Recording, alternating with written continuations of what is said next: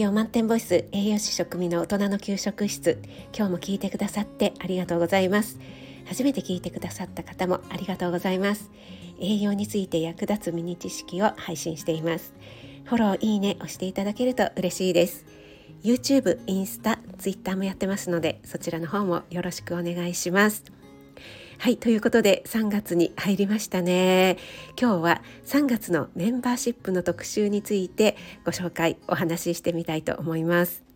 3月は卒業そして新入園新入学新社会人の準備が始まりますよね。そしてね暖かくなってきたのでお花見とか行楽の季節でもあります。はいということでお弁当を作ろうをテーマに特集を組みたいと思います。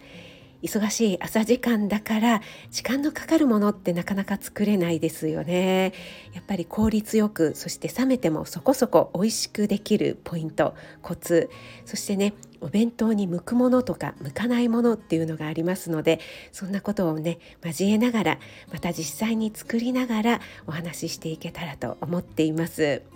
今現在職場にお弁当を持って行ってる方も多いですよね。やはり健康面を気にしてとか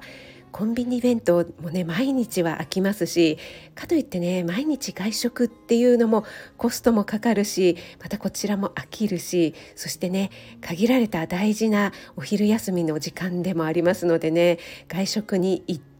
注文して出てきてってねそれだけでもう時間がね経っちゃうしあっという間にねもう間に合わなくなってしまうなんていうこともありますよね。私の朝ライブでもお弁当を作りながらね聞いてくださっている方も多いのでご自分のためだったりご家族のためにねお弁当を作られている方もいらっしゃるかと思いますのでそういった方の何か手助けになれれば嬉しいなと思っています。もちろんお弁当のおかずだけではなくて普段の食事のおかずにも使えるものそれから作り置きできるようなものなんかもね紹介していきたいと思います。やっぱりお弁当って彩り大事ですよね。赤とか黄色とか緑とかね。そして彩りを良くすることで実は栄養素のバランスも自然と良くなるっていうことになりますのでねそういったご紹介ご案内もねしていけたらと思っています。えー、毎月いつものようにね4回に分けてレクチャーしていきたいと思います。そしてメンバーシップの特集はこの4回以外にもですねメンバーシップの限定ライブだったり楽しめる内容を盛り込んでいきたいと思います。